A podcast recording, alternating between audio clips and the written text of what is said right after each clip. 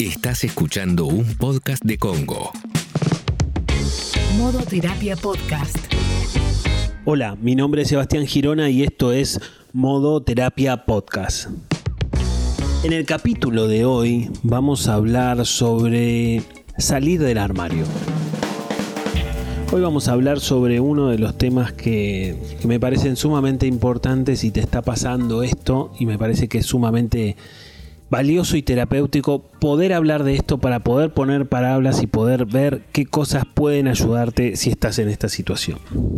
Con el objetivo de que alguna vez no haya más armarios, porque un armario cerrado es un lugar muy oscuro, nos parecía interesante poder tocar este tema, porque me parece que es fundamental en la vida de la persona de quien padece una situación como esta. Me parece que lo, lo más importante para empezar a plantearlo es es interesante pensar que salir del armario en este caso es un proceso y todo, proceso lleva tiempo y ese tiempo se usa para identificar tu orientación sexual, para aceptarlo y para luego darlo a conocer al mundo. Implica o implicaría mucho coraje y valor y puede llevar tiempo puede llevar meses o incluso puede llevar años. Muchas veces la orientación sexual se termina de definir en la adolescencia y en la adultez joven, y esto muchas veces implica enfrentar la crueldad de los compañeros, los compañeros del secundario, de la adolescencia, las relaciones en la facultad y demás. Bueno, obviamente que eso puede ser muy difícil, muy, muy, muy incómodo como mínimo y muy terrible para transitarlo.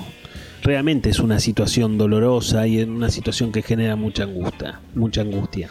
Pero al mismo tiempo, al mismo tiempo, fingir ser otra persona es terriblemente angustiante y genera una preocupación constante y miedo al rechazo.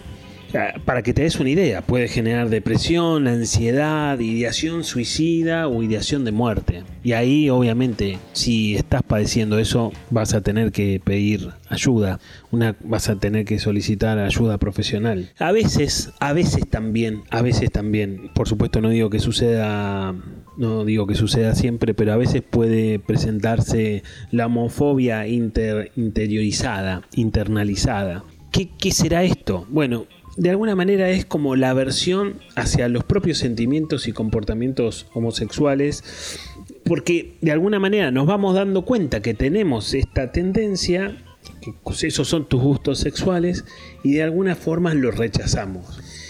Muchas veces una persona quiere negar su orientación sexual como un mecanismo de defensa, porque claro, es obvio, si vos de alguna manera no tenés que, enfrentarte con esto, te ahorrarías un trabajo psicológico muy importante. Todo lo que estábamos hablando antes de ese proceso, de alguna manera te lo ahorrarías. Después de la pausa, seguimos en modo terapia podcast. Si estás escuchando el podcast y algunos de los temas que tratamos te incitan a empezar terapia, está buenísimo, te va a ayudar y podés empezar de forma remota o presencial. Sebastián tiene un equipo de profesionales súper preparados y listos para ayudarte. ¿Cómo podés hacer para contactarte? Simple, mandas un mail a equiposebastiangirona.gmail.com y él mismo te va a hacer la entrevista de admisión. Ya sabes, equipo Sebastián Girona gmail.com y arranca terapia ahora. No lo cuelgues más. Equipo Sebastián Girona gmail.com. Seguimos en modo terapia y seguimos hablando sobre salir del armario y sobre la importancia de lo que significa esa decisión. Porque como te decía, bueno, salir del armario es una decisión casi te diría mm, psicológica, es terapéutica, en ese sentido lo digo psicológico, ¿no? Porque lo terapéutico es algo que me hace bien. Y entonces, desde ese punto de vista, la decisión psicológica de dar ese paso seguramente va a ser terapéutica porque seguramente te va a hacer bien. Quizás no en el proceso, no mientras estás transitando todo ese camino, pero sí cuando vos te das cuenta que ya estás del otro lado, que ya hiciste el proceso que tenías que hacer, seguramente te va a hacer bien, te vas a sentir mejor. Ahora bien, es importante entender entender que cada uno tiene sus propios tiempos. Cada uno sale cuando está preparado. No se puede forzar. Inevitablemente no se puede forzar, no se puede apurar. En todo caso, en todo caso sí, si yo tengo un amigo que yo creo que le está pasando esto, le puedo dar un empujoncito con alguna palabra, con alguna contándole mi experiencia, si en el caso que hayas tenido esa experiencia. Bueno, creo que eso puede ayudar, pero el tiempo exacto cuando uno lo hace es un tiempo extremadamente personal. Pensemos que todavía, aunque se haya avanzado mucho, todavía queda mucha homofobia. Hasta 1973, para que te des una idea, la homosexualidad se encontraba dentro del manual de diagnóstico de salud mental, del DSM creo que 3 en esa época, hoy vamos por el 5. Entonces, hasta no hace mucho tiempo era considerado un problema de salud mental. Y entonces imagínate de dónde venimos. Era considerado una psicopatología. Entonces, venimos desde muy atrás y se entiende que todavía cueste, ¿no? aunque, todavía, aunque por suerte cada vez cuesta menos también en definitiva. También me parece que será interesante poder pensar que no se sale una sola vez.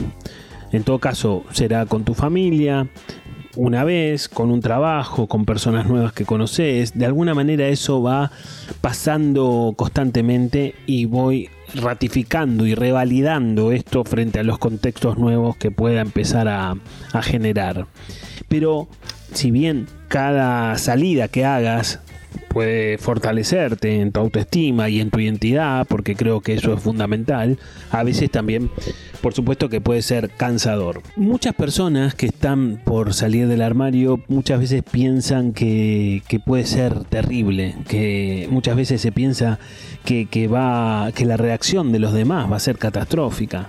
Mucha gente termina diciendo no fue ni la mitad de lo terrible que de lo que imaginaba. Muchas veces nos damos cuenta de lo que pensamos, finalmente por suerte, por suerte no, no es ni de casualidad cercano a lo que yo pensé.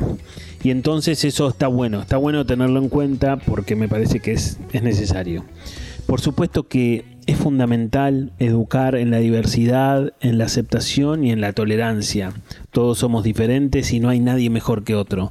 Todos tenemos cosas buenas y cosas malas y ahí está la ganancia, ¿no? En poder disfrutar de la diferencia y enriquecernos con esa diferencia, como siempre hemos planteado en términos de la pareja. Yo creo que es importante saber que lo que es es si sos tal cosa, sos eso. Y está muy bien que lo seas. Y creo que está bueno que puedas enorgullecerte de lo que sos. En ese proceso te vas a encontrar personas que te van a brindar un amor incondicional y otras que no, que va a ser más condicional. Vos harás tu propio balance eh, caminando hacia ese lugar y, y viendo la reacción de los demás. Ojalá que les haya servido este podcast, ojalá que les haya gustado y los esperamos en el próximo Modo Terapia Podcast. Modo Terapia. Fue un podcast de Congo.